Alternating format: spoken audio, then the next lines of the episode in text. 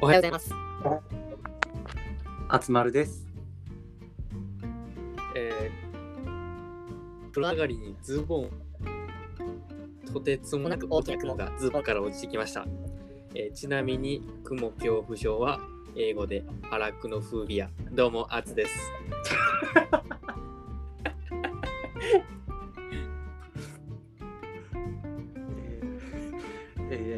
各電車に、えー1両弱齢者が存在するように、え1両はカチンコチン車両を作ってもらいたいものです。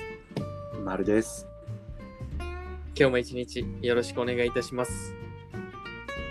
よろしくお願いします。ちょっとその英語不意打ちにやめてくださいよ。アラクノフービア。え、本当にそれ英語なのこれ今カタカナ読みやけど、英語読みしたらアラクノフービアみたいな。えこれあの、あの、この前ちょっとオンライン英会話やってたんですけど、はい。その時に雲が出てってちょっとビビったわみたいな話を、まあ昔なんですけど、ちょっとしたら、あもしかして、あつ、あつろは、しまった。いや、もうバレてる？もうバレてる？もしかして、あつろは雲恐怖症なのかい？みたいに言われて、その時になんか、アラクノフービアとか言い出してさ、えど、ど、え、何それ？みたいな。うん雲恐怖症っていうねんみたいな。聞いて、で、覚えました。アラクノフービアです。アラクノフービア。全然その、あれが分からん。どういう単語の組み合わせでそうなってるんかな？ああ、え、それで一単語なんですか？アラクノフ一単語ービアっていう。一単語。そうそうそうそう。えー、フービアってやつが何？何々恐怖症みたいな。ああ、はいはいはいはいはいはい。フービアが恐怖症っていうところになってて、まあいのこと、アラクノっていうのが、うんフービアっていうのが恐怖症っていうのみたいですね。いや、もうスパイダー、スパイダーフービアでいいやん。フービアでね。いいの。なんなのかな？アラアクノラクノフービア。初めて聞きました、僕もそれ。うん皆さんも雲恐怖症の方はね、アラクモフービア名乗っていってもらえれば、はい、いいかなと思います。一つお勉強ということで、英語の勉強でした。はい。ボキャブラリーがね、一つ増えました。はい、本日、本日のテーマですね、何についてのお話をしていきます言いますと、今回のテーマ、私の方から発表させていただきます。はいえー脱炭素社会ですね。脱炭素社会について、えー今から、えー、熱となるでお話ししていこうかなと思っております。はい。難しい。れがね、いろいろ難しいんですよ。今、地球温暖化でね、もう炭素がこう問題になってて、なんかこの前、あれですよね、論文みたい。な発表されてましたよね。今の地球温暖化の原因はそうそう。人間の排出した炭素が原因だみたい。な断定してましたよね。気候変動に関する気候変動に関する政府間パネルとかい。うやつじゃん確かにめちゃめちゃ覚えてますやん。い。や間違えてたらほんごめん確かそういう名前で、まあ、専門家の集まりやったんかなあれがはい。今まではこの地球温暖化が人間の原因じゃないっていう、まあ、人あじゃあ人間のうんうん原あ人間が原因うん。うん。証拠は今までなかったらしくてああ、あやふやになってたとこなんですけど、まあ、この前、まあ、先週ぐらいかな、まあ、先々週ぐらいか、そうですね、2週間前ぐらい。うん、ついに、まあ、人間が原因であるっていうのがもう科学的にも裏付けがされたっていうので、いや、歴史的瞬間ですよ。うん、やっと、断定されたんですよね、科学的に。はい、そうよね、そうなんそれが、はい、2週間前にそんなことが起きたということで、うん、まあ、このね、脱炭素社会についてじゃあお話ししようかというふうになったんですけど、まずその、今ね、やっぱりそれがこう話題に、まあ、なってて、1年ぐらい前からで、なんかその各国が電気自動車とかまあいろいろ作り始めてるじゃないですか。炭素をなくすために、で企業もどうしていこうみたいな話をしてるんですけど、ここで一つ問題になるのが、あの、それって場所を変えてるだけじゃないっていう問題が一つあるんですよ。やっぱりねそのまあ、脱炭素、二酸化炭素を出さへんということに、まあ、動くんはもちろん大切なことなんですよ、これはね。やっぱり何もしへんわけにはいかないですし、それをこう模索していく中で、まあ、とりあえず一歩一歩進めていく。これ確実なステップって大事なんです。そこを否定するわけじゃないんで、うん、確実にやっぱり動かないとダメですし、そこをね、ガソリン車から EV 車に変えようとか、その火力発電からあのクリーンエネルギーにしていこうとか。動きは非常に大切な一歩かなと思うんですけど、やっぱり今そこでこう動き始めて、こう浮き彫りになってきた問題として一つあるのが、例えば例を出すんですけど、ガソリン車が全て電気自動車に移り変わりますと。はいはいはい、ってなったら、車から排出される CO2 っていうのは限りなく少ないじゃないですか。電気自動車なんで。ガソリンを排出しみたいな。でなんか車から排出される脱炭素はクリアできるんですよこれで、うん、でもじゃあその車を動かすためには電力が必要っていうところ。になってじゃあみんな充電しますと車を。ってなったら半端じゃない電力量が必要になる。もう電力量で言ったらじゃあ従来の本当に倍とかそれ以上になるのはもう目に見えるなその現象というか、明らかな現象なんですけどまあ、それをね、クリーンエネルギーで全て賄えるなら、例えば太陽光発電とか風力発電とか、で、賄えるなら、全然、もうクリアな話なんですけど、OK な話なんですけど、あの、この前ね、あのイギリスの論文かなんかニュースか忘れたんですけど、そこで目にしたそのデータとしたのが、2030年の未来予測的な話なんですけど、そこで電力量をあのクリーンエネルギーで賄えるのが多くて60%。もう本当にあのああ最大じゃあもう100%ではないんやもう確実に。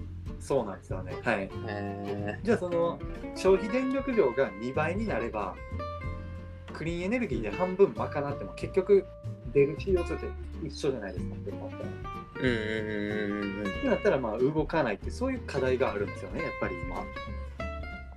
責任転嫁的な。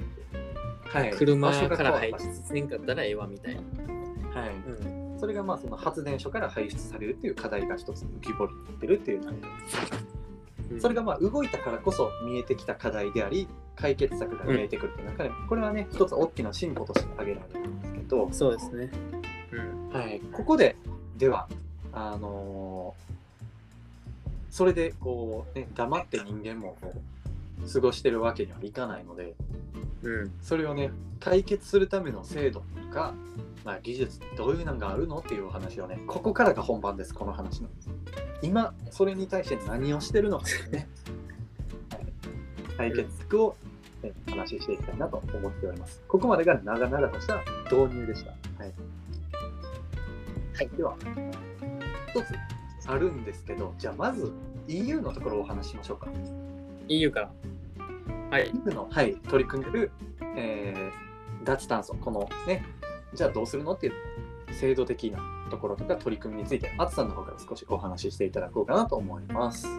えー、EU はですね、まず、はい、最近、これも最近ですかね。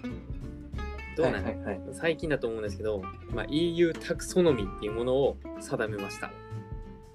EU タクソノミ？ーまあでもこれ聞いただけやったらもう僕もわからないし皆さんもわからないと思うんですけども。そうですね。浮かばないですねイメージが。あまあ環境にいいかどう、はい、いいか悪いかっていう基準なんですよ。これが。ああ企業にとってのですか？それは。まあ世界にと世界的にまあこの、はい、まあある製品があるとしまあスマホがあるとしたら、このスマホは環境にいいものか悪いのかっていうのを判断ああでこれがなんでなぜにこの基準っていうのが設けられたのかっていうとですね、はいはい、はい、まあ欧州は今 EU ですね、まあ、EU としてすごい環境政策、はい、まあ、そういった脱炭素とかにすごい積極積極的な、はい、まあ、地域統合体っていう風になってるんですけども、はい、そこでですね、まあ、やっぱり、まあ、投資家っていうのがいます。ESG 投資。環境とか社会の、に対するまあいい影響を与える企業とかに投資っていうのが集まるようになってきてて、はい。まあその中でももしかしたらやその環境にいい事業を行ってるよっていうそういった不利をしてる企業にもあ。あそういった企業がまだまだうん。この世界には残ってるっていうので、まあ、EU 行きないだけですけどグリーンウォッシュっていう、えーグリーンウォッシュをしている企業っていうのを、まあ、排除していこうっていうので、まあ、この基準が設けられました。なるほど、まあなるほど。つまあ、その事業内容っていうのがすごい透明性を増すんですね。なるほど。あのー信頼してうん投資できるっていう風な感じになってます。だからあのイメージで言うとあれなんですかね私たちこの一般人がここはもううんほんまに環境にいいことをしてるか、悪いなんか実際は言ってるだけで全然してないみたいなのをその、うん暴くための。基準みたいな暴くための存在です。ははいい。なるほど。まあそれを EU が設けてるっていう。なるほど、なるほど。はい、感じになってます。そうやってたもんね。他なんかあります ?EU が取り組んでる。僕なんか一個、あこあの、こ？はいはいはい。どうぞどうぞ。国境炭素税、国境炭素税ですよね。はい。っていうのを EU が設けてますと。う国境炭素税ってね、これ何なのっていう話なんですけど、ん。はいはいはい。あ、の、やっぱりこれビジネス的な話にはなるんですけど、少し。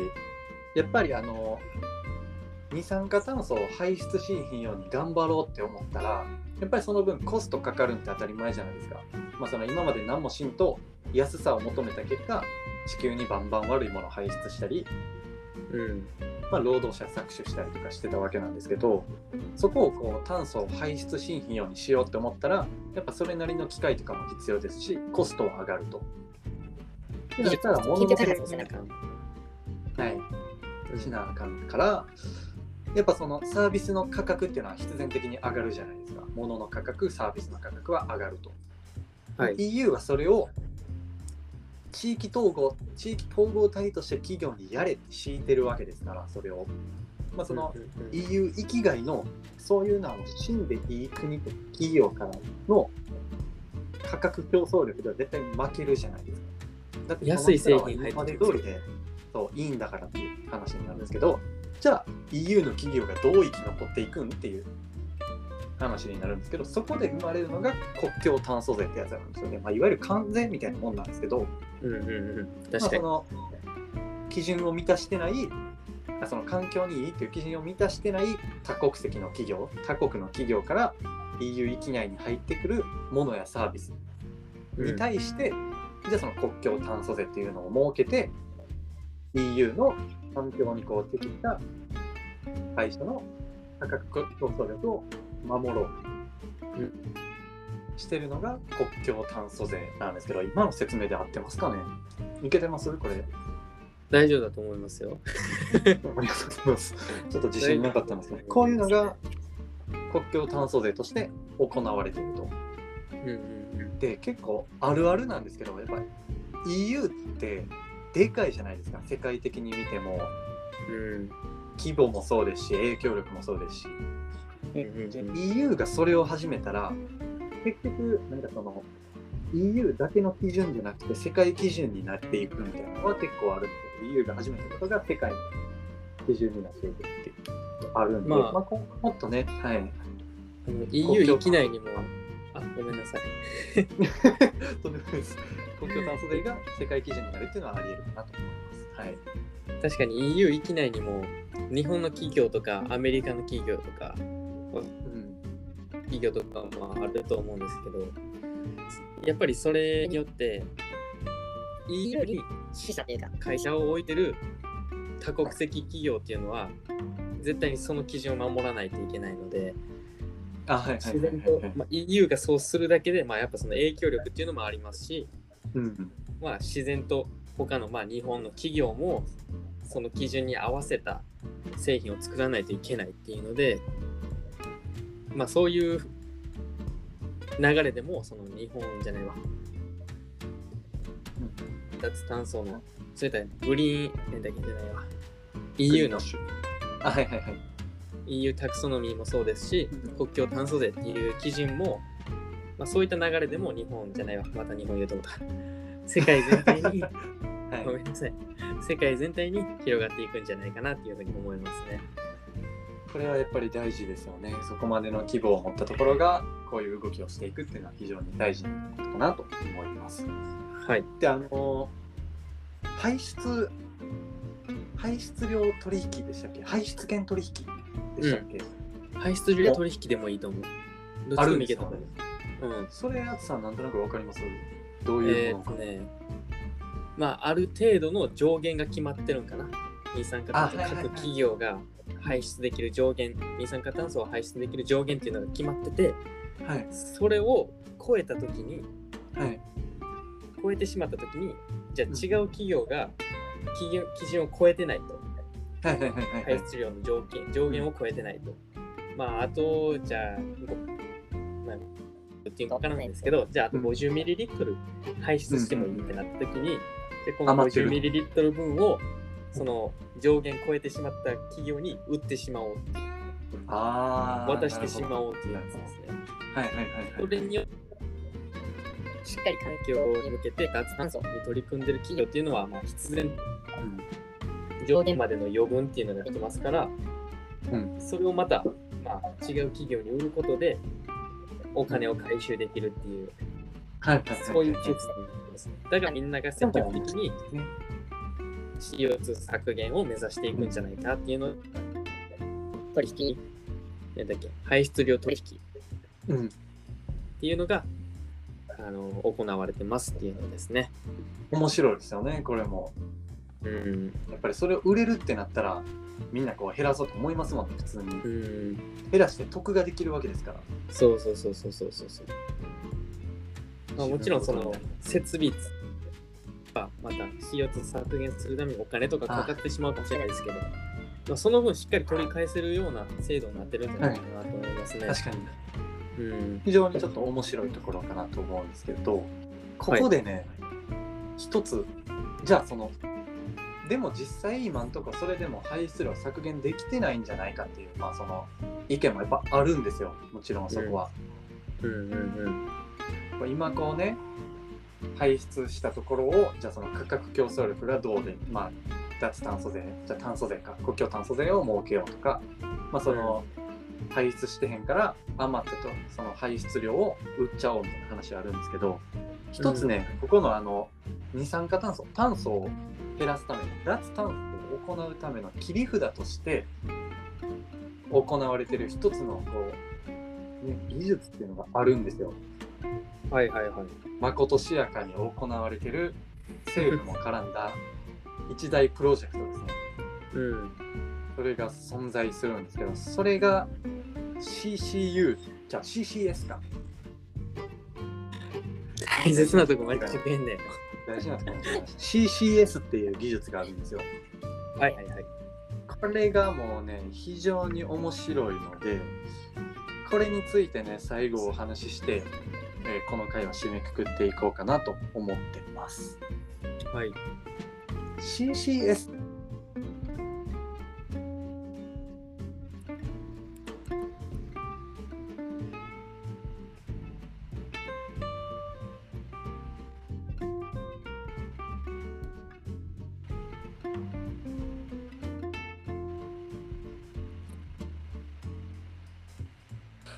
聞こえてなかったですか？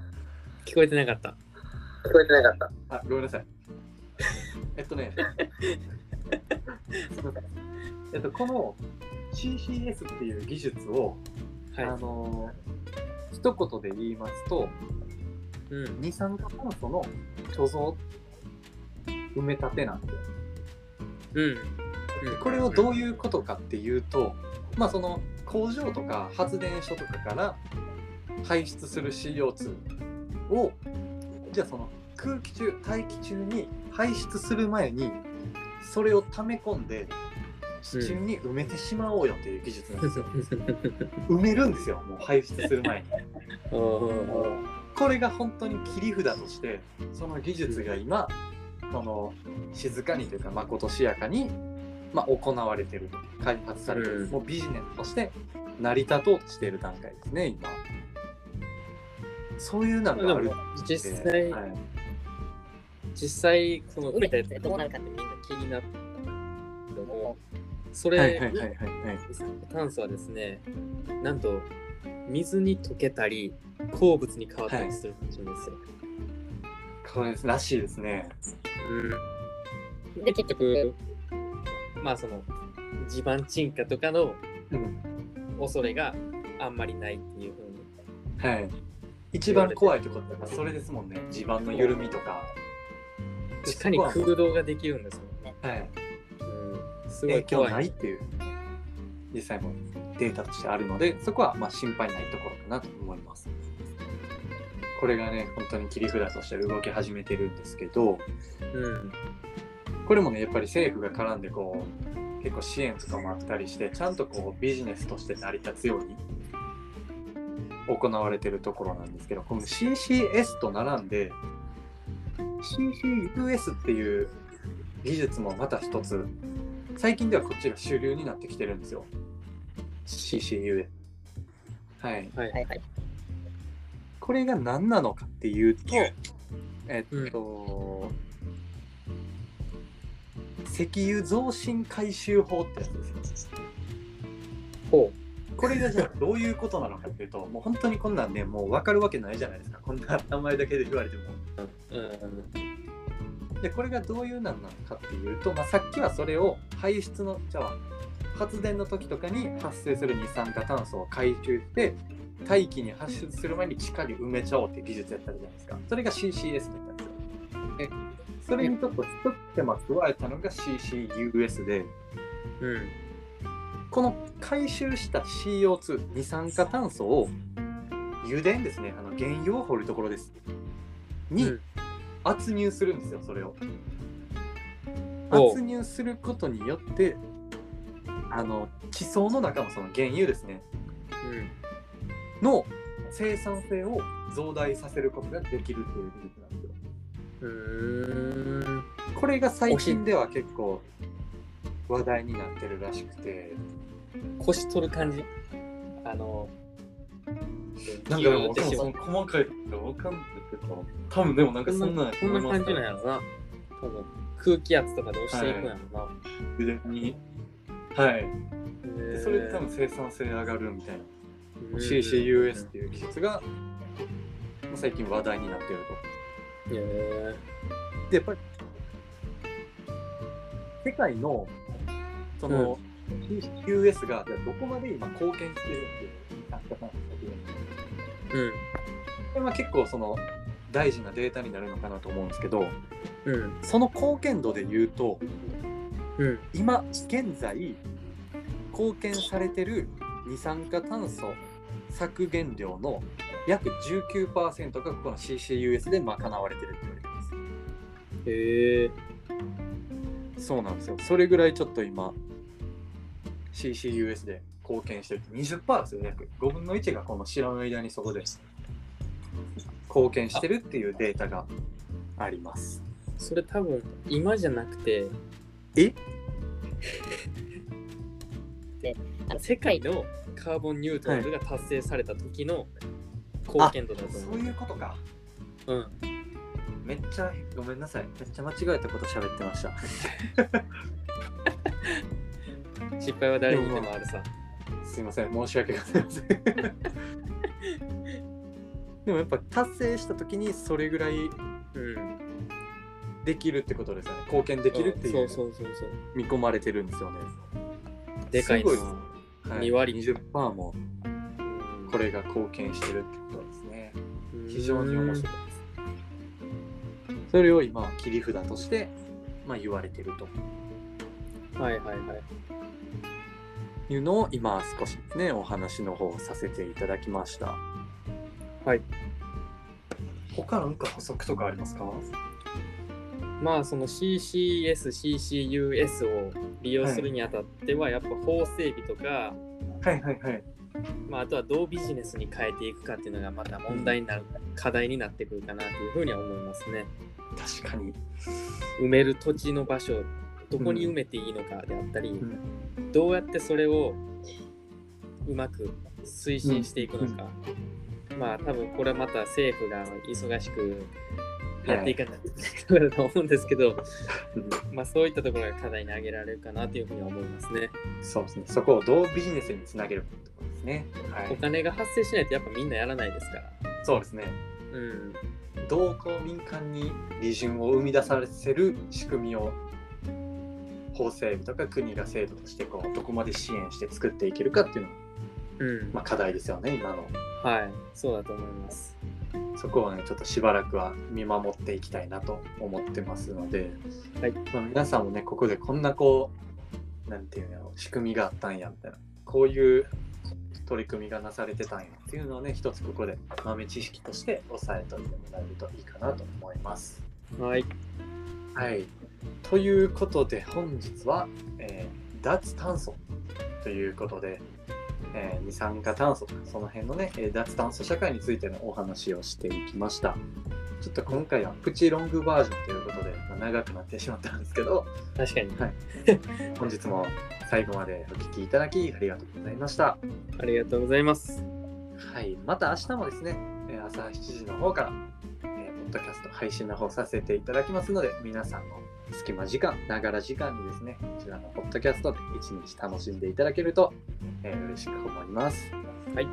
はい、ありがとうございました。ありがとうございます。それでは、さようなら。さようなら。